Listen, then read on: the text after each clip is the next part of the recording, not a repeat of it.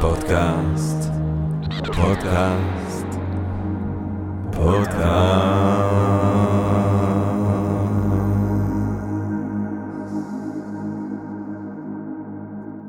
טוב, ברוכות וברוכים הבאים, גבירותיי ורבותיי, לפודקאסט של Think and Drink Different, פודקאסט למי שאוהב לחשוב ולשתות. אני ג'רמי פוגל, ואנחנו רוצים קודם כל להגיד תודה לסמסונג נקסט תל אביב, קרן השקעות בתוכנה בשלבים מוקדמים שמאפשרת לנו להקליט את הפודקאסט מהמשחד שלה בשרונה כחלק מתוכנית התמיכה בקהילת החדשנות והיזמות הישראלית. אי לכך ובהתאם לזאת, גבירותיי ורבותיי, אנחנו היום בערב רוצים בעצם לדבר על כתיבה.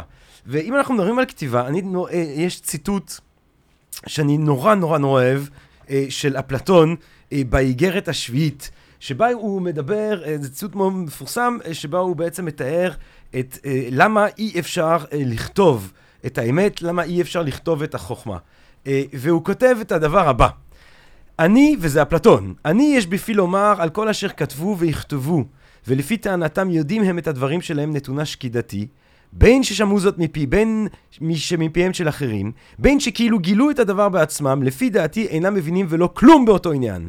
מכל מקום אין ולעולם לא ייכתב ספר משלי בעניינים אילו, ובשום פנים ואופן אין זה דבר ניתן להמר כשאר מדעים, אלא לאחר שיח ושיג מרובה הסובב את עצם הבעיה ולאחר חיים שביצבת, לפתע כאילו ינתז ניצוץ אל הנשמה שידליק בתוך האור אשר מכאן ואילך כבר יזון את עצמו.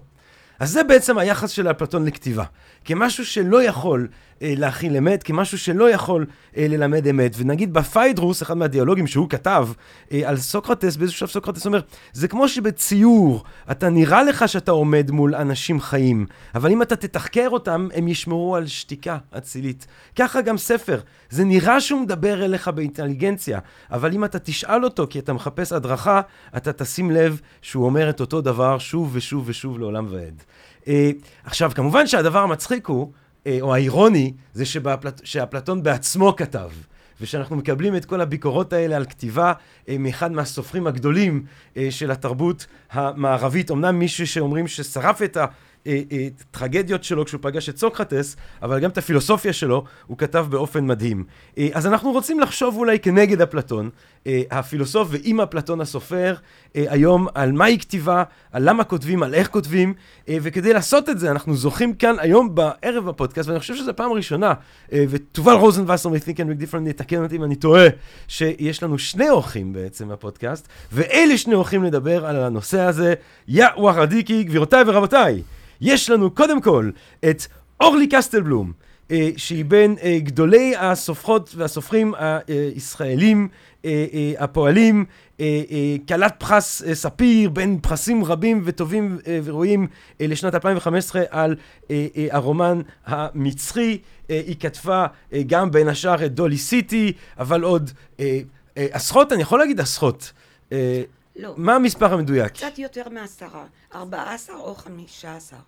14 או 15 ספרים מאורחים, מתורגמים, בדיוק דיברנו על מתורגמים ידועים בעולם, אם כי חלקם נפל עליהם איסור לנשות בריטניה לקרוא אותם, סיבה מצוינת. לא, אנחנו צוחקים כי אורלי סיפרה על ביקורת באנגליה שאוסרת על נשות אנגליה לקרוא אחד מהספרים שלה, שזה דולי סיטי, וזה נשמע לי סיבה מצוינת לכל אישה באנגליה ובעולם בכלל לקרוא את הספר. ויושב איתנו גם הסופר והפילוסוף יניב איצקוביץ', שגם הוא כתב דברים רבים וטובים, אם בפילוסופיה, אם בספרות. תיקון אחרי חצות זה ספרו האחרון שיצא ב-2015, וכשאני אומר יצא, אז זה בעברית, כי יניב כותב בעברית, אבל אנגלית, הולנדית, איטלקית, עכשיו גרמנית. שני ישראלים שעם המילה העברית כובשים את העולם. בזה אתם מזכירים את ישוע דן נצרת, שהוא לא כתב, אגב. נכון. כמו סוקרטס. אז אני רוצה בעצם להתחיל ולשאול, למה כותבים? למה לכתוב? ואולי אני אתחיל איתך, אורלי, אם זה נראה לך. בבקשה. תודה. אני התחלתי לכתוב בדיוק ב-29 בספטמבר 85. וואו. כן. יומיים לפני שאבא שלי מת, וכמה חודשים אחרי שזרקו אותי מבית צבי, אחרי שנה, תכננתי להיות תסריטאית, וזה לא הצליח, כי זרקו אותי אחרי שנה, אתה מבין? נורא נעלבתי, ואמרתי, מה אני עושה עכשיו? על מה זרקו אותך? מה שאני הבנתי זה היה על אי-התאמה. אוקיי. חשבו שאני מעופפת. וגם היום אני מקבלת ביקורת מכל מיני מוסדות אקדמיים שאני מעופפת, ואני עוד מעט כבר בת 60 ואני עדיין מעופפת. ואני רוצה להגיד לך שזה מטורף, כי זה בית ספר לקולנוע. אם המעופפים לא יגיעו לשם, לאן הם יגיעו? לגמרי. קיצור, העיפו אותי. אני תמיד אומר שהחיות הראשונה של אשת רוח או איש רוח זה לעוף, לא לעשות פו. כאילו, מזה שאתה עף, אתה מנחיח. בדיוק, אתה מנחיח שיש רוח. בזה שאת מעופפת. אני קיבלתי את זה כאילו, כל החברה הישראלית לא מעוניינת בי בכלל. וואו. לקחתי את זה מאוד קשה, מיד נכנסתי להיריון, והתחתנתי עם אחד שלא העיפו אותו מבית צבי, כי חשבתי שזה יהיה דבר חזק, ושזה יחזיק מעמד. אבל הכתיבה בעצם היא בשבילי המקבילה האולטימטיבית לחיים. זאת אומרת? זאת אומרת, באמת לפני שאבא שלי מת, הרגשתי שאני לא יכולה לשאת את העובדה שהוא הולך למות, ולא יכולה להתמודד עם זה. אז באמת לקחתי בעזרת האקס שלי גדי בלום, טוש ירוק ובחברת, והתחלתי לכתוב את הסיפור הראשון שלי, שבו יש בן אדם שמסתכל על השכנה שלו גוססת מסרטן. סטודנט לפילוסופיה. וסיפור שנקרא לא רחוק ממרכז העיר, שכתבתי אותו בשנת 85, כן? המוות של אבא שלי זרק אותי לגמרי, והעובדה שהעיפו אותי מבית צבי, זרקו אותי לקיבינימט, ואני משם התחלתי לשחות. אז הכתיבה, את אומרת, אורלי, זה בעצם, זה תגובה, או זה סוג של תרפויטי, זה סוג של ניסיון להיחלץ מקשיים קיומיים, ואת מוצאת... מזה התחלתי. מזה זה התחיל. אחר כך כבר נכנסתי למעגל, איך לקרוא לזה. למצב הזה שאוקיי, כתבתי ספר, עכשיו אני צריכה לכתוב עוד ספר, מה אני אכתוב, איך אני אעשה שהוא יהיה שונה מהקודם, איך זה יהיה... ימשיך לעניין אותי. בקיצור, אחרי כל השנים האלה של הכתיבה, אני ממש שמחה שאני כותבת, כי זה ממש מאפשר לי לחיות. מה אם, יש לי שאלה קצת חצופה אולי. בבקשה. מה עם תהילה ספרותית? אני לא מזמן, אני קראתי כמה משפטים שיום כותב על עצמו לעת זקנה, הוא מסכם את החיים שלו. והוא אומר, בגדול, מה שהניע אותי, זה הרצון ל-literary fame. זה בגדול מה שרציתי. הוא לא זכה לזה. והוא לא זכה ולקחה את הסוף קצת. כן, קצת. No work, dead born from the press, הוא כותב על הספר הגאוני הזה שהוא כותב בשנות ה-20, אבל זה מעניין שהוא אומר, אני לא, אפילו לא אני חיפשתי את האמת. הוא אומר, אני רציתי תהילה ספרותית, הוא זכה עם ההיסטוריה של אנגליה קצת, אבל את אורלי כמי שזכתה לתהילה ספרותית, יש לומר. זה לא, ברגע שאת מפרסמת, את לא רק כותבת, מפרסמת, אין איזה רצון שגם יהיה קהל, שיתחגש ממה שאת כותבת, שיהיו ביקורות טובות. ביקורות טובות, מחירות טובות, אבל תראה, התקופה שכשספר יוצא זה תקופה קשה. כן. כי אתה צריך להתראיין לכל מיני מקומות, ואז אתה מקבל ריקושטים מהאנשים הקרובים לך, ואנשים יכולים להפסיק לדבר איתך סתם, כי מישהו הוציא משהו מההקשר.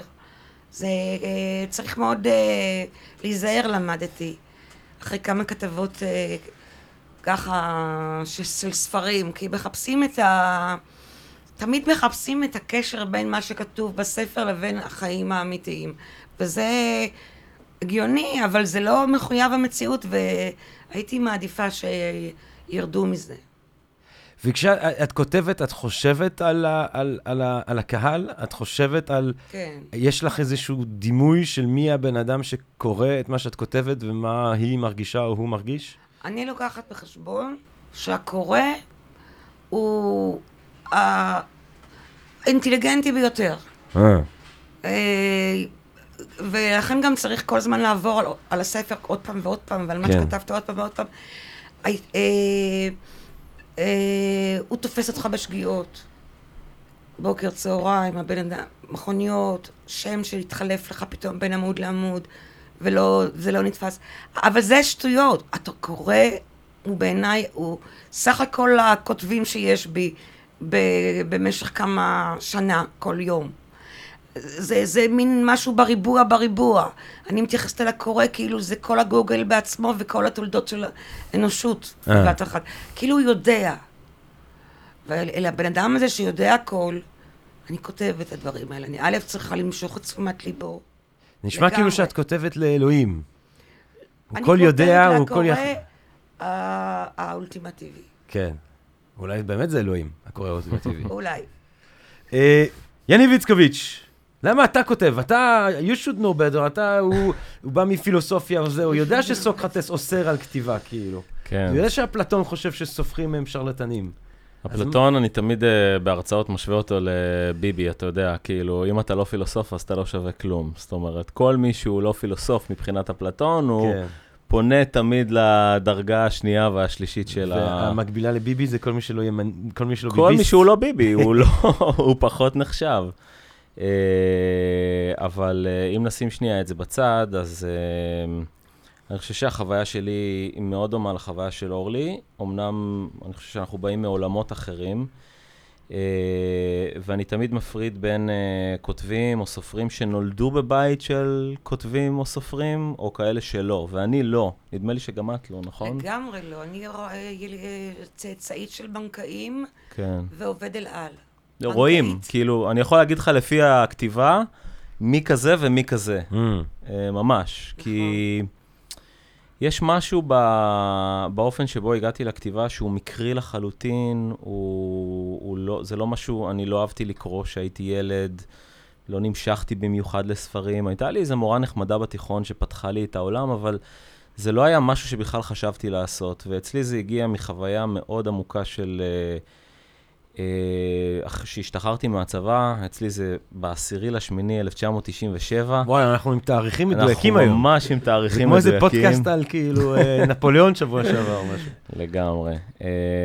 אני משתחרר מהצבא, כל החברים שלי נוסעים לטיול, ואני מרגיש שאני צריך שנייה להבין מה קרה פה ב4 שנים האלה, איפה הייתי, מה עשיתי, למה עשיתי את זה, איפה הייתה התודעה שלי בכלל, אני מפנה איזה מחסן אצל ההורים שלי, נסגר שם לאיזה 8 חודשים, ופשוט יושב וכותב, ספר גרוע במיוחד, שלא ראה אור, כי לא ידעתי לכתוב, זאת אומרת, לא היו לי את הכלים לכתוב, לא ידעתי בכלל איך לגשת לדבר הזה, היה לי איזה ויז'ן של כל מיני ספרים שקראתי בעבר, וניסיתי לחכות אותם באיזשהו אופן, אבל כתבתי ספר, ואחרי שכתבתי אותו ונהניתי מאוד מהכתיבה שלו, הבנתי שאולי אני רוצה לנסות לעשות את זה בצורה קצת יותר מקצועית, רצינית, אבל זה הגיע מחוויה של לנסות להבין את העולם, לנסות להבין איפה אני חי, מה היה לי,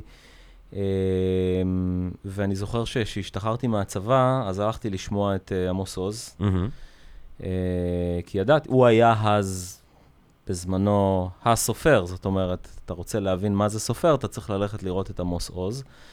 ומעבר לכך שהוא היה יפה בצורה בלתי רגילה, הוא דיבר כמו שאני לא הצלחתי, זאת אומרת, האופן שבו הוא דיבר, לטובל גם יצא קצת לעבוד איתו בשנים האחרונות, הוא היה מייצר משפטים בדיבור שאני אחרי שעות בכתיבה לא הייתי מצליח לייצר את הדייקנות שלהם, ופשוט אמרתי, עמדתי לקום באמצע ההרצאה וללכת, ואז הוא סיפר שהוא כסופר במשך הרבה מאוד שנים חשב שהוא לא יוכל לכתוב, מכיוון שעגנון רבץ על כתפיו והכביד עליו, הוא הבין שהוא לעולם לא יוכל להיות עגנון. ואז הבנתי באיזשהו אופן שאני לא אוכל להיות עמוס עוז, אבל אולי אני אוכל לשחק משחק אחר. והרבה סופרים בתקופה הזאת, אני חושב שאורלי הייתה אחת הדמויות הבולטות, אני לא יודע מה ההפרש בינינו, ואני לא אשאל גם, אבל... אני אהיה בנובמבר הקרוב בת 60. אוקיי. מזל טוב. תודה, החגיגות עוד לא התחילו. אז אני חושב שב-97... אפשר להתחיל ברגע זה ממש. כן, אז ב-97 התחילו קולות בספרות העברית, שאורלי בטח הייתה אחת הבולטות. אני ממש זוכר את עצמי קורא את דולי סיטי, וכאילו אומר, אלוהים, מה קורה פה? כאילו... זה לא ככה אני רגיל שכותבים, כאילו, וזה פתח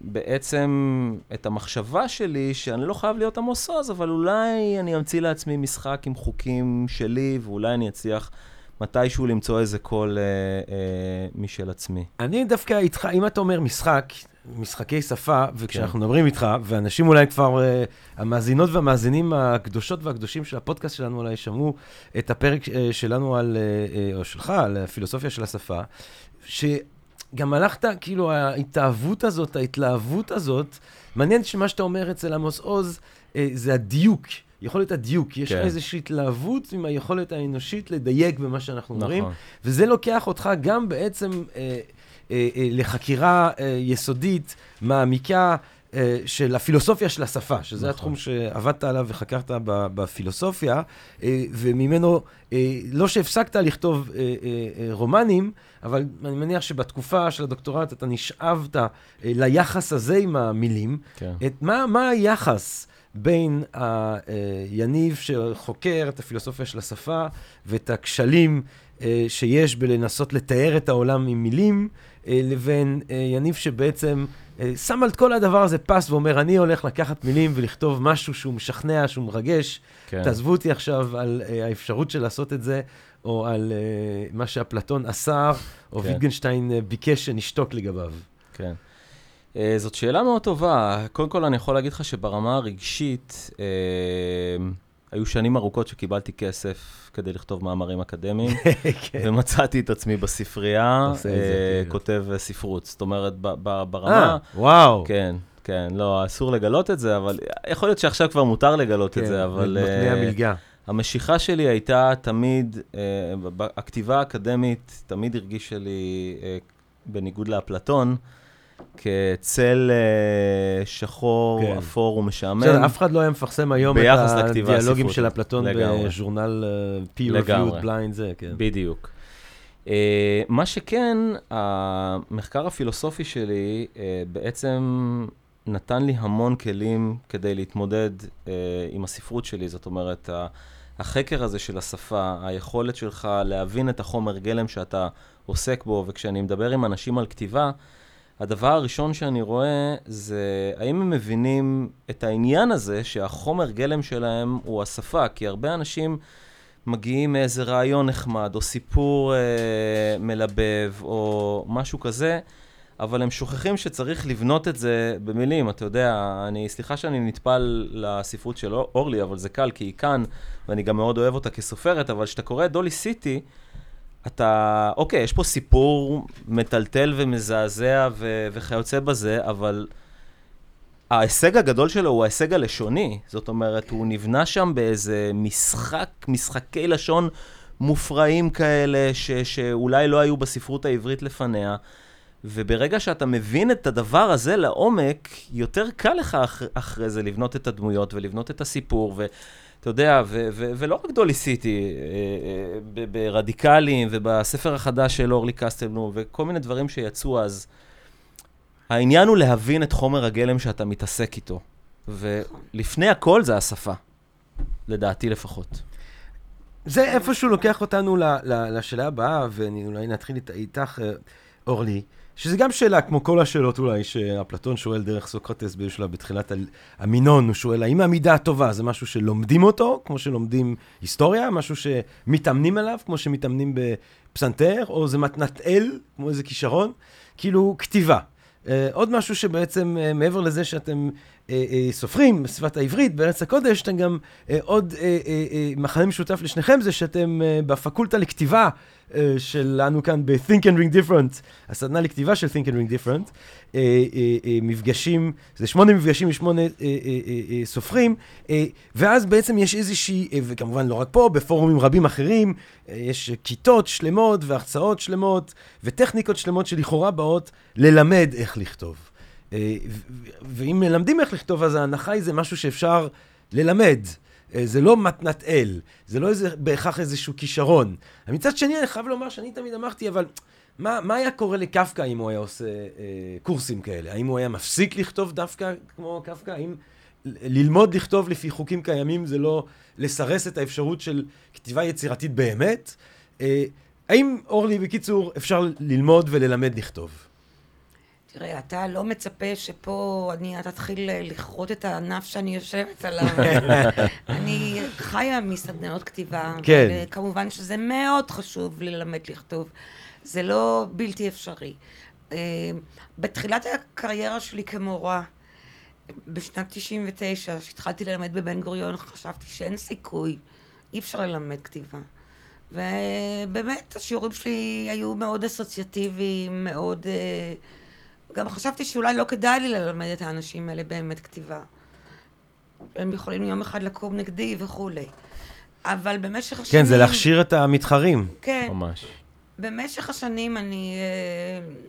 הכריחו... כמה מקומות נדלתי בארץ, מספיר לבן גוריון, לאוניברסיטה העברית, לאוניברסיטה הרגילה, תל אביב. ונדדתי... אוניברסיטת המחדל.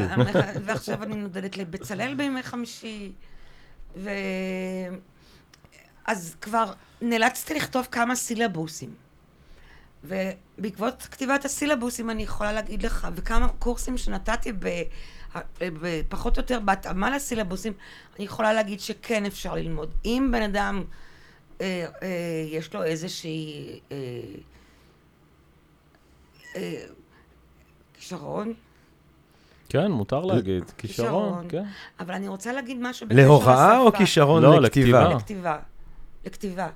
אני רוצה להגיד משהו לגבי השפה. אני, שפת האם שלי היא לא עברית. שפת האם שלי היא צרפתית. וזה קשור... והעבודה, מה שאני מלמדת בסדנאות, זה להדביק את המילים לדף. זה נראה לי הקראפטמנשיפ שאני עושה, שאני מלמדת איך עושים את זה, איך לשמור על המתח במשפט, איך שהמילים לא ייפלו לך מהדף. ובתור אחת שבעצם שפת האם שלה היא צרפתית, ולא שולטת בשפה הצרפתית בגלל הציונות, שזה הרי היה בושה לדעת שפה אחרת בשנות ה-60 וה-70. העניין הזה של להיות סופרת זה גם בשבילי כיבוש השפה העברית. סליחה על המילה כיבוש. אני הצלחתי להתגבר על זה, שהעברית היא לא שפת אם שלי, וגם להשתמש בעברית תוך כדי שאני גם מסתכלת עליה. אז זה נתן לי גם פוינט אוף יו וכוח. כוח, ככה, כאילו אני הלכתי לא על הכי... זה לא שאני דוברת צרפתית ספץ. אבל זה בדם שלי, אתה מבין? כן. זה בדם שלי. יש לך איזשהו מרחב מעבר לעברית שממנו, או מחוץ לעברית שממנו, את יכולה להתבונן על העברית בצורה שונה, כאילו. וגם על התחביר, ועל המחשבה, ועוד אני יכולה להגיד לך משהו אחר לגמרי. הצרפתית היא שפה שהיא באה ממרכז הפנים, מבחינת השרירים שלה. וזאת הסיבה שהצרפתים נראים טוב. כי הם מפעילים את זה כל הזמן, הם מפעילים את זה. העברית...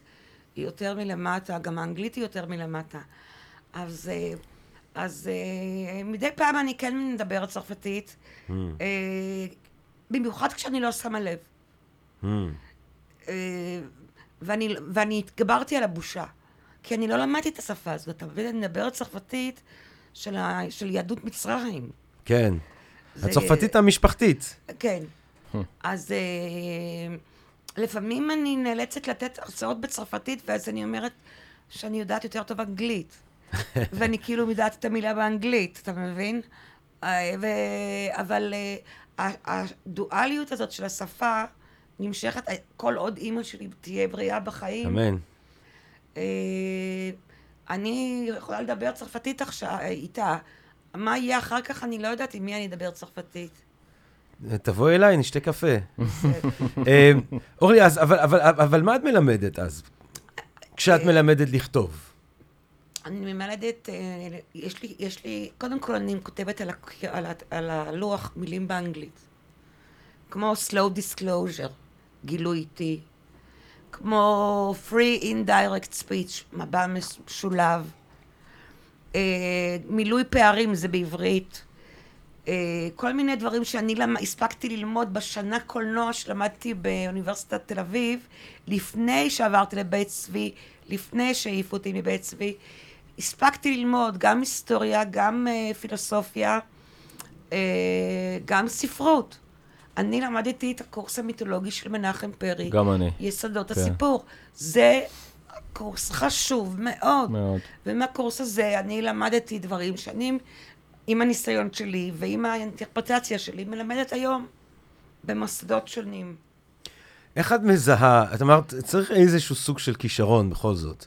איך את מזהה כישרון? פתאום אתה מקבל טקסט, ואתה אומר, אוקיי, יש טקסט, יש עם מה לעבוד, יש בן אדם, יש כספרות. את לפעמים מפחדת שההנחיה שלך או שההוראה שלך יכולה בעצם לחתור מתחת ליצירתיות המקורית של הבן אדם שכותב? התלמיד כאילו? אני מאוד משתדלת שזה לא יקרה. כן. אני נורא משתדלת גם לא להעליב בעקבות איך שאני נעלבתי מבית צבי. וואו, הסיפור הזה עם בית צבי, זה ממש, אנחנו צריכים להקדיש את זה פרק. כתוב לי על הקבר. העיפו אותה מבית צבי. נפלטה מבית צבי. חוסר התאמה. חוסר התאמה עם בית צבי. בשנת 82. וואי, זה נראה לי, את כתבת את זה? את האירוע עצמו כאילו? כן, כתבתי בספר. אני צריכה להוציא את זה בתוכך כאילו. בטח, בטח. היכן אני נמצאת, יש לי פרק שמתעד את כל סיטואציית ההעפה. שהייתי, ככה ישבתי לי בוועדה, ישב המנהל הבית ספר, ישב המורה לזה והמורה לזה, ואמרו לי, את מועפת, מה זה, את לא ממשיכה, ועשיתי מזה ככה, עשיתי מזה קטע, לא יודעת איך להגיד, ספרותי. כן. המורה למדך... ממש. אבל חזרת לשם ללמד מתישהו? לא, אבל חזרתי... אולי זה יהיה הסגירת מעגל. התיקון. כן, התיקון. לא, כי היום זה בית ספר ל... לא, בכלל.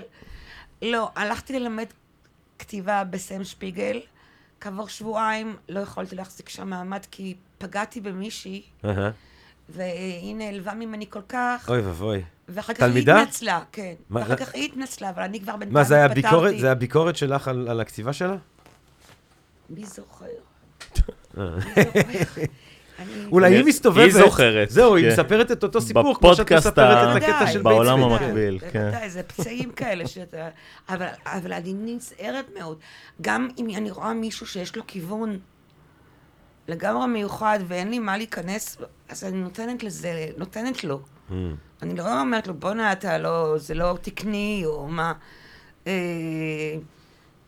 אבל תשמע, נגיד בכיתה של 20 תלמידים, אם יש 3 שיודעים את העבודה, זה כבר עושה לך את הקורס מתגמל, כמו שאומרים היום. יניב, מה אתה אומר? אפשר... תראה, אני קצת מקנה בדור של היום, כי כשאני התחלתי לכתוב, סדנאות כתיבה לא היו פופולריות, ואפילו קצת נחשבו למה, אתה הולך, אפשר ללמוד את זה, או שיש לך את זה, או שיש לך את זה, או שאין לך את זה. התפיסה הרומנטית הזאת של הגאון היחידני. כן, ואני סבלתי ממנה ארוכות, כי א', אני מאוד מתחבר למה שאורלי אמרה, לגבי הכיבוש של השפה, אז הייתי צריך ממש... לכבוש את ההר הזה בעצמי, זאת אומרת, גם ברמה האינטלקטואלית, אגב, אתה יודע, הגעתי לגילמן, כולם דיברו שם על פוקו ועל קאנט, ועל יעקב שבתאי. אוהבים את פוקו בגילמן, יש לו. ממש. לי יש חלום רטוב לתרגם רעיון עם פוקו, שבו הוא מפעיל את כל התיאוריה הביקורתית שלו על מיניות ילדים. הוא מדבר על חוקים שאוסרים על קשר מיני בין אנשים בוגרים לבין ילדים, כאלימות שמופנית, כמובן, אלימות שמופנית כלפי המיניות הילדים. ולכן אני תמיד אומר, פוקו פילוסוף גדול, אבל כבייביסיטר פחות. אני חושב אפילו שהייתי לוקח את ניטשה לפני. כן. כן, אז סליחה. אז אני אומר שהייתי צריך לעשות הרבה כיבושים, אתה יודע, נגיד הגעתי לגילמן, אז איך לא קראת את יעקב שבתאי? אז קניתי את זיכרון דברים. שהיום אני חושב שזאת יצירת מופת עילאית, אבל לקח לי איזה 5-6 פעמים... זה צריך להיות כאילו הרומן... לקח לי 5-6 פעמים לנסות לקרוא אותו, תוך ייאוש מוחלט, כנ"ל לגבי פרוסט, כנ"ל לגבי... זאת אומרת, לקח לי הרבה זמן לכבוש... יוליסיס, אתה חייב לשים שם את יוליסיס. יוליסיס, אני מודה שנשברתי בחלק הראשון, ולא המשכתי לשני. דווקא שני העמודים האחרונים זה כל הזה. אני אומרת על זכות השתיקה כשמדובר בספרים כאלה. אבל אז הייתי צריך לעשות הרבה כיבושים בעצמי ולמצוא את הקול שלי, והיום אני קצת מקנה בדור הזה, במובן הזה שנדמה לי שהיום סדנאות הכתיבה הם הרבה יותר... תראה, אני עובד הרבה עם סופרים צעירים. מה זה אומר עובד? הרי אין לי זמן ממש, אני לא עושה המון סדנאות כתיבה, אבל מה שאני כן עושה זה הרבה סופרים צעירים פונים אליי, שולחים לי טקסט, לפעמים זה יכול להיות רומן שלם, לפעמים זה יכול להיות כמה פרקים, ואומרים לי, אנחנו מאוד אוהבים את הכתיבה שלך, בוא תעזור לנו. כמובן שאני לא קורא ספרים שלמים, אבל אני יכול לקרוא כמה עמודים. אני יכול להגיד לך שאני לא יכול לספור כמה, אבל עד היום נגיד היה אולי אחד או שניים, שהכישרון הוא אבידנטי. זאת אומרת, שאתה רואה מישהו שאתה אומר, אוקיי, זה בן אדם שהוא רק צריך טיפה לחדד את זה, זה כל השאר, כמוני בדיוק, זה אנשים שצריכים הרבה לעבוד על זה. זאת אומרת, צריכים, אני ממש רואה בזה כמלאכה. מלאכה שצריך להשתפשף בה ולעבוד עליה, ויש לא מעט ספרים שלי, אני יכול לספר לך, גם אחרי שפרסמתי 2 רומנים, כתבתי ספר, ושקדתי עליו כמעט 2 שנתיים, ולאחר מכן, אחרי שנכתבו כ100,000 מילים, החלטתי שהוא לא מספיק טוב, וגנזתי אותו, ועד היום הוא במגירה. זאת אומרת, אני מרגיש ש... אתה לא יכול לשפר אותו? זה מעניין דווקא, המצב לא, הזה. לא, הרגשתי מה הדיאגנוזה בעצם? הרגשתי שהוא... תראה, אני רציתי לכתוב משהו אחר. כן.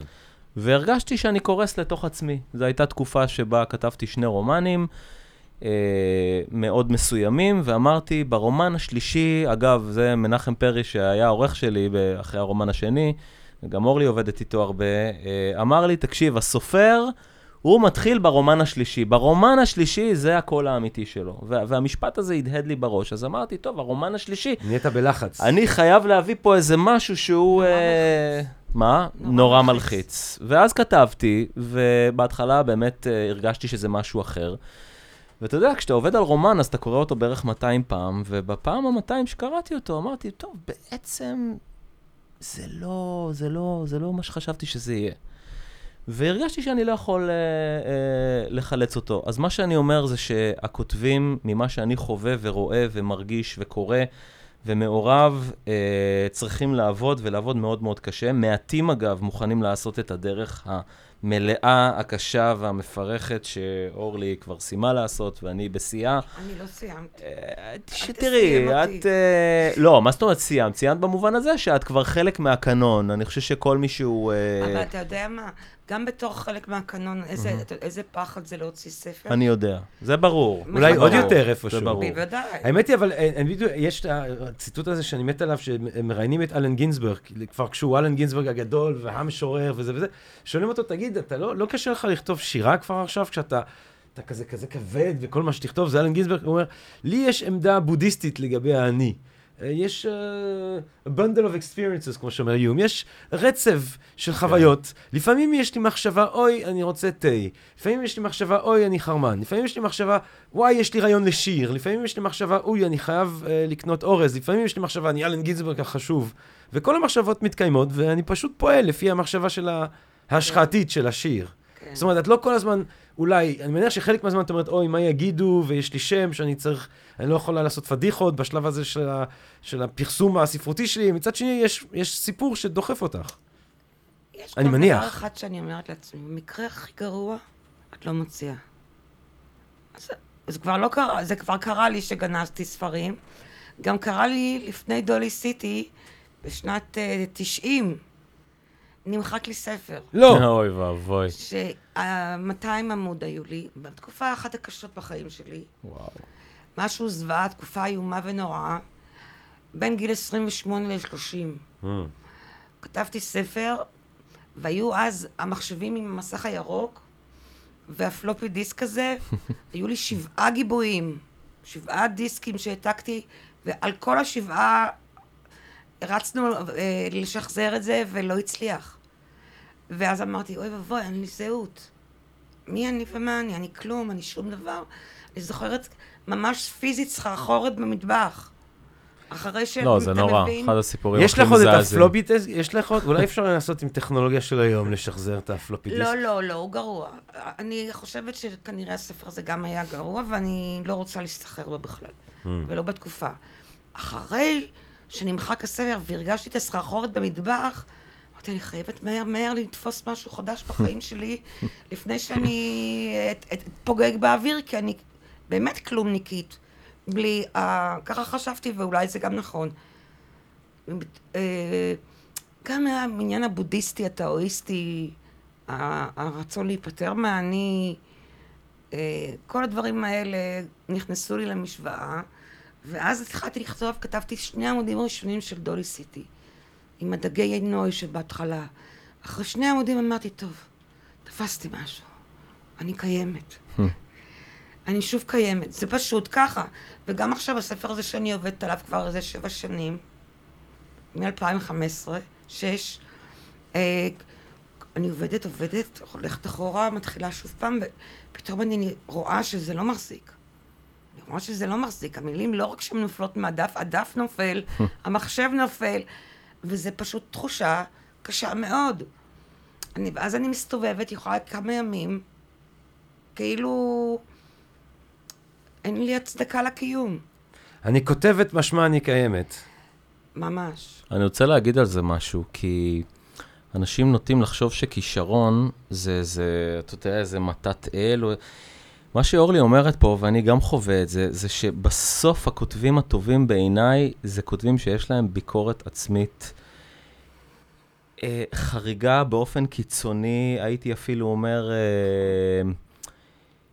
הם כל כך אובססיביים, ואני חושב שאחד הדברים שהכי קשה ללמד זה זה. כי אנחנו מדברים על, אתה יודע, אתה נותן למישהו פידבק, אז הוא יכול להישבר מזה, okay. אבל הרעיון הוא, אתה רוצה שבאיזשהו מובן, אני אומר פה משהו קשה, אבל אני עומד מאחוריו, כי אני חוויתי את זה כמה פעמים בכתיבה שלי, ואני חושב שזה עשה, אתה רוצה שישברו אותך באיזשהו מובן. אתה רוצה להבין ש... לא שמישהו מבחוץ אפילו שאתה תשבור את עצמך, אתה רוצה להבין לפעמים שהדבר הזה שיש לך באצבעות, זה לא מתת אלוהים, זה משהו שהוא לפעמים עובד והוא לפעמים לא עובד. ואם אתה לא תדע מתי זה עובד ומתי זה לא עובד, הלך עליך. כאילו, אנחנו יודעים על הרבה מאוד סופרים שספר אחד גמר להם את הקריירה והרים להם את הקריירה. אז מה שאני אומר, הכישרון הזה, זה לא איזה משהו, זה אוסף של תכונות שהוא אותו צריך ללמד, זאת אומרת, עליו צריך לדבר בעיניי. ומה אתה רואה קורה לאנשים בסדנאות? איפה הם מתחילים ואיפה הם מסיימים כשאתה מלמד כתיבה? תראה, זה תלוי על איזה סדנאות אנחנו מדברים. יש סדנאות מאוד התחלתיות שאתה נותן להם כלים, אתה יודע, יש אנשים שמתחילים לכתוב, הם לא יודעים מושגים בסיסיים בכתיבה, הם לא יודעים מה זה מספר, הם לא יודעים מה זה... איך לבנות שפה של דמות, הם לא יודעים מה זה אקספוזיציה, הם לא מכירים דוגמאות שונות של, אתה יודע, והם לא קוראים מספיק.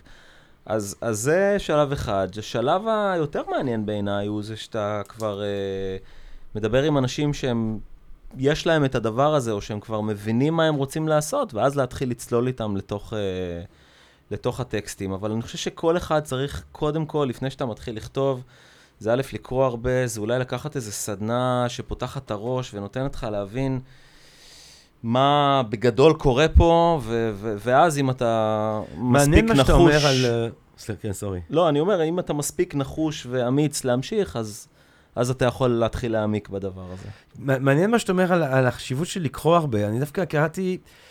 לפני איזה שבועיים, איזה ציטוט מדהים, יש לו הרבה ציטוטים מדהימים, לשופנהאואר. כן. והוא אומר, אני לא זוכר בדיוק איך זה הולך, אבל הוא אומר משהו כמו, שבעצם, וזה מעניין שהוא אומר את זה לפני האייפון, לפני האינטרנט, הוא אומר, בעצם כתיבה, זה להפסיק, קריאה, בעצם קריאה, זה להפסיק להאזין למונולוג של הקול שלך החושב, ולפנות את המקום לקולו החושב של מישהו אחר. זאת אומרת, קריאה זה הפסקה של לחשוב, על כן הוא אומר, המון מהפילוסופים האקדמיים read themselves stupid, כאילו קראו את עצמם לטיפשות. כאילו מרוב שהם קוראים, ומרוב שהם כאילו מפנים את ה... הם לא חושבים בעצמם. הם לא חושבים בעצמם. גם ויטגנשטיין אמר משהו. אז מה היחס הנכון לסופר בין קריאה או כתיבה? כי הרי יש אינסוף, אנחנו כבר, יש את המצב הטרגי הזה, כשאתה רואה ספריות, אתה אומר, אין שום מצב בעולם שאני אקרא את כל הספרים האלה. גם אם אני אחיה 200 שנה, אני לא אקחה את כל הספרים, ואני בטוח שיש הרבה יותר ספרים טובים, ראויים, מעורי השחר, מאשר אני יכול לקרוא. ולא רק שאני חוטא בזה שאני מוסיף עוד לספרייה האינסופית הזאת, אני גם צריך למצוא איזשהו מקום שבו אני מגן על עצמי מפני אובר, זה כמו שפרויד אומר, אני ניסיתי לא לקחו את ניטשה כי אני יודע שהוא נורא דומה לי, אז אני רציתי להגן על עצמי. מה האיזון הנכון? אני יכול להגיד לך מה הוא אצלי, כשאני כותב אני לא קורא. בתקופות שאני כותב רומנים אני כמעט לא קורא. א', אני חלק גדול מהיום עוסק בכתיבה, אז אחרי זה לשבת ולקרוא זה מעמסה מאוד גדולה, בדרך כלל אני אעדיף לראות איזה סדרה או לצפות בפרקים חוזרים של דוקטור פיל. בטח. אבל כשאני לא כותב אני קורא המון. אני חושב שזה ממלא אותי, זה מטעין אותי, זה נותן לי רעיונות. אתה יודע, אנחנו חקיינים בסוף, אנחנו מחפשים כל הזמן סיפורים, כל הזמן קולות, כל הזמן איך לקחת את זה לעולם שלנו, וכשאני לא כותב אני קורא המון. זאת אומרת, חלק גדול מהיום. מה איתך, אורלי? את גם. כשאת כותבת את מעדיפה לא לקרוא. אלא אם אני נתקעת. נכון. ואז אני אומרת, רגע, אני צריכה איזו נימה מסוימת, או איזה מישהו שייתן לי עוד דחיפה רצינית, כן? אז יש כמה קוקטיילים למצב כזה. אם אתה צריך להיות, למשל עגנון, שאני לא חרשתי את עגנון, דווקא יותר חרשתי את שלום עליכם. אבל אם אתה רוצה לדעת מה זה להמשיך ולהישאר ברמה גבוהה, אז תיכנס לאיזה סיפור של עגנון, לאיזה ספר של עגנון, תתפוס כמה עמודים. זה סוג הקריאה שלי בזמן שאני כותבת. אני יודעת, בבל, הוא ייתן לי תמצות, כי אני מכירה. אז אני קוראת או שוב ושוב מישהו, או קוראת בין הספרים פשוט כמו שאני רואה טלוויזיה. קוראת, כאילו אני לא סופרת. בואו נלך איתכם שנייה ממש עכשיו ל... where the rubber hits the road, כמו שאומרים באמריקאית, איפה שה... לא יודע מה זה rubber, זה... נו, מה המילה? הצמיג. הצמיג, איפה שהצמיג פוגע בכביש. אם אני... את כותבת על מחשב, נכון? התגברת על הטראומה של הפלופי דיסקס. כן, אבל יש לי... על השולחן עבודה, פה יש לי בצד ימין, מימין המחשב, מחברת, עם דברים שעולים לי בראש, שאני רוצה פתאום, לא כותב. שזה פרץ, פרץ זה בכתב יד, זאת אומרת, אם יש איזה פרץ של השחק. או אם אני גם תקועה, אני לוקחת איזה כמה דפים מקושקשים, כדי שזה לא יהיה חלק מדי, אתה מבין? כי הדף הלבן חלק לא טוב. עדיף משהו שכבר כתבתי פעם, כתבו עליו, קשקשו עליו, אז אני כותבת, נגיד, התחלה של פרק, או זה. בעיקר התחלה של ספר או של סיפור בכתב יד. מה שאני עוד עושה זה שאני משתמשת בדפים בצבעים שונים, ואז כשאני מחק לי הספר, אני דואגת להדפיס כל דבר, למרות גוגל וג'ימייל וכל אלה. אני מדפיסה, לא באובססיביות, אבל אני מדפיסה, לא כמו... ואני שומרת על צבע של דף כל פעם בהתאם לדרפט שאני נמצאת, כדי לא להסתבך בין הדרפטים. ואז יש לי תקופה מסוימת שאני עם נייר צהוב, מסתובבת בכל מקום, כולל גם בסדנאות כתיבה, אני מסתובבת עם נייר צהוב, בנייר כתום, בנייר ירוק, עד שאני מגיעה לנייר קרם, שזה מצב טוב מאוד של הספר. קרם דולה קרם. קרם דולה קרם. קרם פרש. קרם פרש. אבל שנייה, אבל אם אני בא אלייך עכשיו, ואני מסתכל על מה קורה במחשב, כאילו ברגע שרוז... אתה רואה שיש על שולחן עבודה מלא דברים, כנראה חלקם לא ברור לי מה זה עדיין, זאת אומרת, כבר אין לי קשר עם הטקסטים האלה, זה דברים שהבן שלי סידר לי עליי מחשב, אני לא יודעת, אבל יש 3 קבצים בשולחן עבודה, והם הקבצים שאני עובדת עליהם. מה הבעיה? בכתיבת רומן אתה חייב להמשיך קדימה. עם הסוג'ט, שזה העלילה. כן. אז מה המאמץ? מה טיב המאמץ? את יושבת, אומרת, טוב, הנה, הגעתי עד למקום הזה אתמול. המאמץ? עכשיו אני... עדיף, אם אתה מתחיל יום עבודה, לך עמוד אחד קודם, אחורה קצת. כדי להיכנס ולראות דברים שעשויים כבר טוב, או 3 עמודים קודם. תיכנסי לעניינים, אני לא יושבת 8 שעות ביום. ברגע ששמעתי נגר אחד ב-DIY, אחד מערוצי ה-DIY אומר, אני עובד שעה ביום. כמה זמן אתה יכול לעבוד ושזה יהיה טוב? אמרתי, הבן אדם הזה זה copy-paste, אני לוקחת מילה. אז אני עובדת באמת עכשיו 2, 3, 4 ביום מקסימום. אבל אוקיי, אם אני במצב, עוזבת את הטקסט במצב לא טוב, אז אני ממשיכה לעבוד עם הראש אחר כך. העדיפות היא להניח את הטקסט ולהיות בן אדם ככל שאר בני אדם. זאת אומרת, מה שאני עושה זה לראות סרטי תעלומה של כל מיני cold case ביוטיוב, בגלל שאני מאמינה שזה שומר לי, אני ככה מאמינה, וזה גם דבר מאוד מעניין בסך הכל, על הצורך שתהיה עלילה. זה כאילו מתחזק לי את הישות הזאת שצריכה להמציא את הסוג'ט, את העלילה. כל פעם מקרים כאלה, it was a cold day in Illinois. אתה יודע, מתחיל הכי שטנץ, ואתה בפנים. It was a cold day in Illinois. Little Jesse did not know. בדיוק. פוגשת את ג'פרי דאמר, ואז סגרנו עסק. וגם אני לוקחת משם, תסלח לי, תכונות. יש סדרה ביוטיוב שנקראת Kill and Chill, על הילדות של רוצחים סדרתיים, וכאילו מה גרם להם להיות כאלה. עכשיו, אתה עושה, אני לא שמתי לב, אבל פתאום תוך כדי שאני רואה על האלה, אני אומרת, וואו, את זה שאמא שלו עשתה לו ככה וככה, עד גיל 11, אני לוקחת לגיבור, שהוא בכלל לא פסיכופת, אבל אני שותלת לו תכונה... תגידי, הקטע הזה עם פסיכופטים שנכנסים לך לספרים, זה הרבה זמן או זה... אני אגיד לך, יצא לי להיפגש עם כמה פסיכופטים בחיים. מה את אומרת? כן, אז אני גם, מעניין אותי מאוד לראות מה קורה לבן אדם שמאבד את המידע הטובה, כמו שאתה אומר. כן. הייתה לי סטודנטית לפני שנה בבצלאל, שהיא הייתה גם דתל"שית, כלומר, מהורים כהניסטים. דתל"שית, והיא גם למדה קרימינולוגיה באוניברסיטת אריאל. והם היו מקבלים שם תרגילים, אריאל, תרגילים, כל שיעור בפרופילאות, לכתוב על רצח, שהם עצמם מבצעים או משהו כזה. כאשר ההנחה הבסיסית שיש שם, ואולי זה קשור גם למיקום של האוניברסיטה, שכל אדם מסוגל לרצוח. ואני אמרתי לה, זה לא נכון. לא כל אדם, היא אמרה לי כל אדם. זה מה שמלמדים. ואמרתי לה, תשמעי, אולי תיקחי אותנו לאיזה זירת רצח פה, הסדנה רוצה לראות זירת רצח. פשוט מעניין. אז היא אמרה, אני מצטערת, אני חתומה על סודיות, הסטודנטית. מה אני רוצה להגיד בזה? לא זוכרת. עלילה. עלילה. עלילה. קיל אנד צ'יל.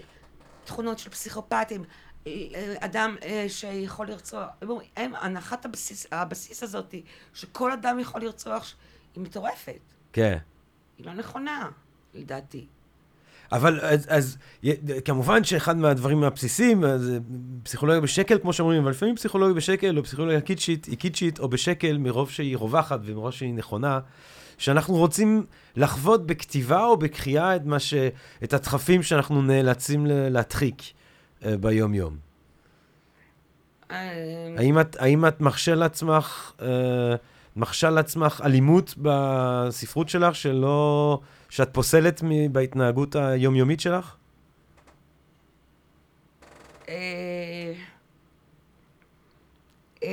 אולי יניב מוכן ללחוש לי את התשובה.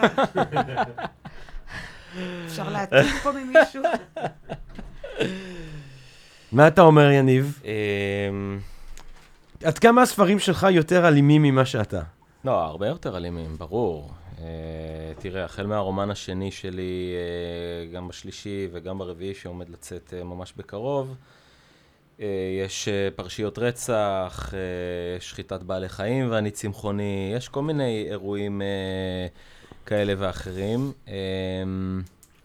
תראה, אני לא יודע אם זה להדחיק את הדחפים שאנחנו מרגישים, כמו שזה... לתאר אותם.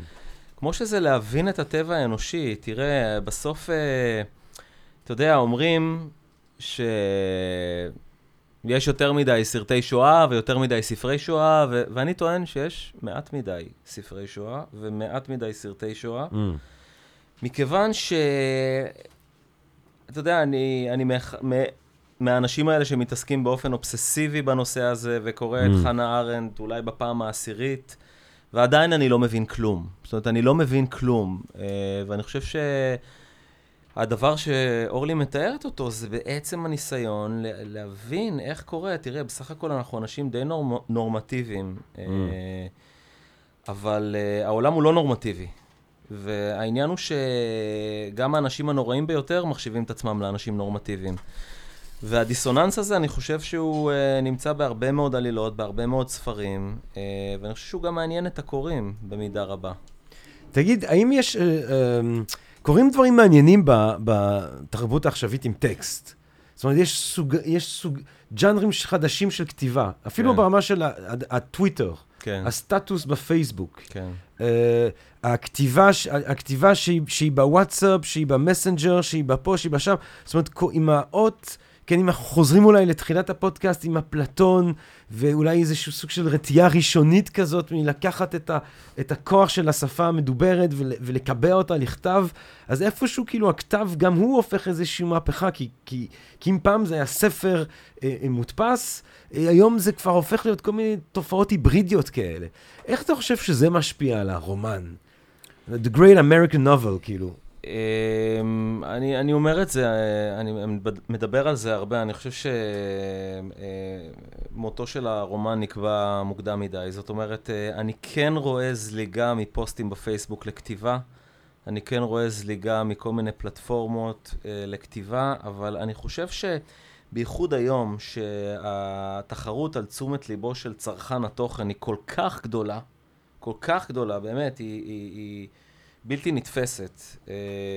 אני חושב שהספרות עדיין תעשה לעצמה טוב אם היא תציע משהו אחר, אם היא לא תזלוג זאת אומרת, אפשר כמובן ברומן להכניס פוסטים בפייסבוק והכל, אבל זה חייב להיות משהו אחר לגמרי. אני חושב שהיום בן אדם שתורח לקרוא ספר, הוא מצפה לחוויה אחרת לגמרי, הוא לא מצפה לסדרת טלוויזיה בספר, הוא לא מצפה לנטפליקס בספר, הוא מצפה לספר, הוא מצפה לרומן. אני יכול להגיד על עצמי שאתה יודע, אני עדיין בחור, גבר צעיר, אני קשוב לכל מהפכת ההסדרות והכל, ואני הייתי חלק ממנה, והיום אני יכול להגיד לך שאתה יודע, אני נכנס לנטפליקס, והעומס שם הוא כל כך בלתי נתפס שאני ישר בורח לספר. זאת אומרת... מעניין.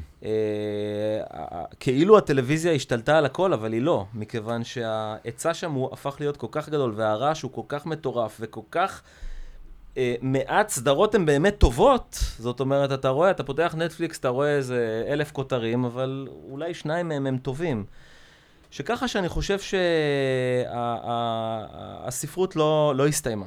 היא לא הסתיימה. לא אמרה את המילה האחרונה שלה. לא אמרה את המילה האחרונה שלה, אני אפילו חושב שיהיה איזה רנסנס לכיוון שלה, עם כל בסדר, קראו לי מיושן, עם ה-VR והנוח הררי והבינה המלאכותית ומה שאתם לא רוצים. אני חושב שאנשים בגיל מסוים, ואני רואה את זה על חברים שלי, ואני רואה את זה על ההורים שלי, ואני רואה את זה גם על חבר'ה צעירים, שאומנם לא קוראים הרבה פחות בגילאים מוקדמים יותר, אבל בגילאי ה-10 מתחיל משהו להתעורר. זה פשוט חוויה אחרת לגמרי. אתה לא יכול להשוות את זה לכלום. אורלי, את מסכימה? את לא מרגישה מאוימת מהפייסבוק ומהזה? תראה, בתור בן אדם, אני הייתי תקופה מסוימת בפייסבוק, עד שפתאום איזה מישהו יטריד אותי. מישהו שיטריד אותי בשנות ה-30 לחיי. אמרתי, מה זה צריך להביע? יצאתי מהפייסבוק. אמרתי, מה אני צריכה את הסבל הזה בראש שלי? זה גם מפריע לי. כן. מה שזה עושה, הפייסבוק והטוויטר והזה... רגע, סליחה, נקטע לי חוץ המחשבה, זה ארוך, אני מקווה. לא, אבל זה כל הקסם שזה, זה כל הקסם שזה, זה שזה... זה ממש קסום שזה לא ארוך. לא, כי אנחנו, כן, אפשר לעצור אם את רוצה שנייה לעצור, אבל לא, אבל דיברנו, אין גם לחץ, את מדברת על איך שכל הטכנולוגיות החדשות, והפייסבוק, והטוויטר, והמחשב הזה. בגלל זה אני עוד יותר ביקורתית, ובגלל זה הדרישות שלי בעצמי הן עוד יותר גדולות, כי גם אני נכנסתי, גם אני רואה את מה שהטלפון הזה יכול לתת לנו. גם אני רואה כמה ידע יש, וכמה אפשר וכמה גירוי, עוד גירוי, וצבע, ופה ושם, ותמונה. כן, אבל זה לא רק דבר רע, זה החלום הרטוב של להיות כל היום בתוך ספרייה כלשהי, בלי שיפריעו לך. זה מה שיש לנו ביד, כמובן שזה לא בדיוק ספרים, אבל אפשר דרך זה להגיע להרבה דברים. זה כאילו ריכוז של סך כל הספרים, כמובן שזה לא דומה לקריאת ספר. לכן, קריאת ספר היא משהו יותר, הייתי אומרת, מרוכז ונקי, והוא מאפשר לך לתפוס, היום אומרים כל מיני ביטויים כמו לאסוף את עצמך, אבל זה מאפשר לך הספר להתגבש מיד, אם את ספר טוב, אתה מתגבש כבר בעמוד הראשון מחדש. ואתה בסדר. הספר יכול לתת לך גם סיבה לחיות ואפשרות לחיות. אני גם חייב לומר אמפירית ולהוסיף ש... א', נמכרים הרבה מאוד ספרים בארץ, ודע, אני העליתי על זה בדיוק פוסט בפייסבוק לא מזמן. אני הייתי בעקבות הספר האחרון ביותר מ100 אירועי ספרות בכל הארץ. אני, בחוויה שלי, אנשים בארץ קוראים הרבה ספרים, אגב, מדברים על חול וזה, אתה יודע, אנשים לא יודעים את זה, אבל באיטליה, למשל, ספר שנמכר ב-40,000 עותקים, זה רב מחר מטורף. אין שם מספרים שהם מאות, אולי פעם במיליון שנה, כשיש איזה צופן דה וינצ'י, אבל 40,000 עותקים, שזה מספרים שספרים גם בארץ נמכרים, נמכרים במדינות שהאוכלוסייה שלהם גדולה פי 6, 7, 8 מאיתנו. זאת אומרת, החוויה שלי... בייחוד בישראל זה שיש המון קבוצות קריאה פרטיות וציבוריות, ואני חושב שהספריות חוות פריחה מאוד מאוד גדולה, כמרכז תרבותי, כמקום שאנשים באים אליו, גם עם הילדים שלו. בקיצור, יש עוד איזה 50-70 שנה לספר. אתה לא דואג, אתה אומר, אני אחריי המבול, אבל אני עוד... לגמרי, כמו האקלים, אותו דבר. באמת המבול. טוב, הוא לא יודע, המבול של רוחות אש, או לא יודע מה יהיה. יש את ה-30 משפטים היפים האלה, אני תמיד חוזר עליהם לפעמים, של ג'ק קרואק, יש לו כאלה 30 משפטים על איך לכתוב. אני תמיד זוכר את ה-first thought, good thought. לא שזה משהו שאני אי פעם הצלחתי לציית לו, אולי קרואק עצמו, אני יודע שאפילו שאר הביטניקסים כן חזרו ותקנו את השירים שלהם, אבל יש לו כאילו 30 משפטים שזה טיפים כאלה, אחד מהם זה first thought, good thought, מחשבה ראשונה, מחשבה טובה. לסיום, אם אני יחלץ, אני יודע שזה לא פייר וזה, ומי שירצה את כל הסיפור כולו, ולשמוע את כל הדברים שיוכלו לשמוע אתכם בסדנה של Think and Drink, מקומות אחרים, אבל אם אני הייתי מבקש מכם משפט אחד, טיפ אחד כזה, גם לא חייב להיות טיפ נצחי, וזה מה שעכשיו כזה, מה שעכשיו צץ. מה, אורלי, מה את נותנת? אני נותנת את מה שהמורה שלי היא, באלף ד' גורדון, רבקה שרשבסקי, עליה שלום, אמרה לי כשהיה צריך לכתוב חיבור בבית ספר יסודי.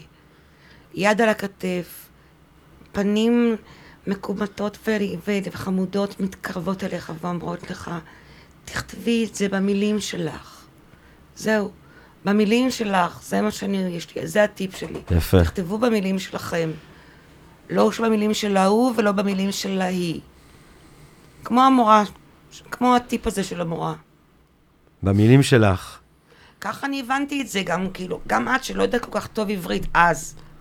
למרות שכבר ידעתי, בגיל 12 כבר כתבתי צוואר, את המילה צוואר עם א', וכל הכיתה, שהיו ילדים של ישראלים שנולדו בארץ, כתבה את זה בלי א'. ואז אמרתי לעצמי, הייתי בת 12, משימת כיבוש השפה העברית הסתיימה. האלף בצוואר בידינו. בהכתבה. כן, יפה. מגיל 12 העברית כבר הייתה בפי שגורה ושום זכר למבטא. יפה. במילים שלך. במילים שלי. יניב, תן לנו זה. וואו, יש הרבה, אבל אם הייתי אומר אחד שזה משהו שאני הבנתי בשלב כלשהו, וזה מאוד עזר לי, זה שכמו כל דבר, אני חושב שכל מי שמתכוון לעסוק בזה, או לקחת חלק בזה, צריך להבין את כללי המשחק. יש כללים. לא לחשוב שזה מקום פרוץ לגמרי, שאתה יכול לעשות בו כל דבר שעולה על רוחך, וההשראה רק צריכה לפרוץ ממך. בעיניי, כמו כל דבר, כמו ריקוד, כמו מוזיקה, כמו כל מלאכת אומנות אחרת, אתה יודע, כאילו, הרבה פעמים אנחנו הולכים במוזיאונים, ואנחנו רואים איזה משולש ונקודה, ואנחנו אומרים, what the fuck, כאילו, הילד שלי יכול לצייר את זה, מה פתאום שמים את זה במוזיאון? אז תמיד אני אומר, תזכרו שהצייר הזה, הוא כנראה יודע לצייר הכל, כן. והוא בחר לצייר את זה. כן. אז תלמדו את כללי המשחק קודם, תשחו קצת בבריכה, תנסו דברים, ואז תעופו. תלמד את הסולמות כמו במוזיקה, בדיוק. תלמד את הסולמות כדי בדיוק. להפסיק לנגן אותם. בדיוק. וואו, איזה יופי. הנה, ועברה לנו כבר שעה, ויש עוד כל כך הרבה שאלות, ויש כל כך הרבה דברים, אבל בסדר, נשאיר חלק מהדברים עוד למי שירצה, לשמוע את אורלי ואת יניב בסדנה, פקולטה לכתיבה של Think and Drink Different. יש את אורלי קסטלבלום ויניב איצקוביץ' שזכיתי לדבר איתם היום, יש גם את אדגר קרת ואת מאיר שלו ודורית רביניאן ואת גבי ניצן ודודו בוסי ושי עמית וגדי טאוב ושי גולדן. ואני רציתי לסיים, אני רציתי להציע לשני הסופרים הגדולים כאן היום את תל אביב עם מים ועוד מחשבות חוף ימיות. כבוד גדול. הספר הקטנצ'יק שלי. כבוד גדול. ספר אהבה לתל אביב. רגע, אבל הקדשה, אנחנו רוצים הקדשה. עם הקדשה, ברור. כל אחד עם ההקדשה שלו ושלה. מאמן. אגב, שמעתי שזה ספר מצוין. אני שמעתי שזה הספר הכי טוב מאז תהילים בעברית. ספר השירה הכי טוב. מעודד למשקף זכר, נכון? מיידי. דבריי יוצאו מהקשרם. ההקשר בעצמו היה על הפנים, אני לא אומר שלא. לא, פשוט היה לי איזה רעיון על זה, ואני אמרתי איזה בדיחה על כך שאנחנו, לימדו לנו באוניברסיטה שאי אפשר ללמוד פילוסופיה יוונית, מבלי להתנסות במשקף זכר. זה משהו שהם אומרים לי באנגליה. אז כמובן אני אומר, בגלל שיש פה פילוסופיה יוונית, אמרתי, הספר הוא קריאה למשקף זכר. בום, זה הכותרת. הספר שלי הוא קריאה מיידית למשקף זכר, ומה שטוב הוא שזה ב-Ynet פלוס, אז אין לך גישה לתוכן, כי אף אחד הרי אין לו Ynet פלוס, נתב הבנתי. זה ההדס שממנו לא חזרה נשמה חיה. אבל אין לי שום בעיה לקחו למשקף זכר באופן מיידי, כל עוד זה אפשרי, גם אולי זה כבר יצא מחוץ לחוק בחודשים הקרובים. אורלי ויניב, תודה רבה לכם. תודה לך. תענוג. אני מקווה מאוד, מאזינות ומאזינים של הפודקאסט שלנו, שנהנתם מהשיחה שלנו היום, מהפודקאסטים שעוד בעזרת השם נקליט. שתהיו בריאים ונשתמע. פודקאסט.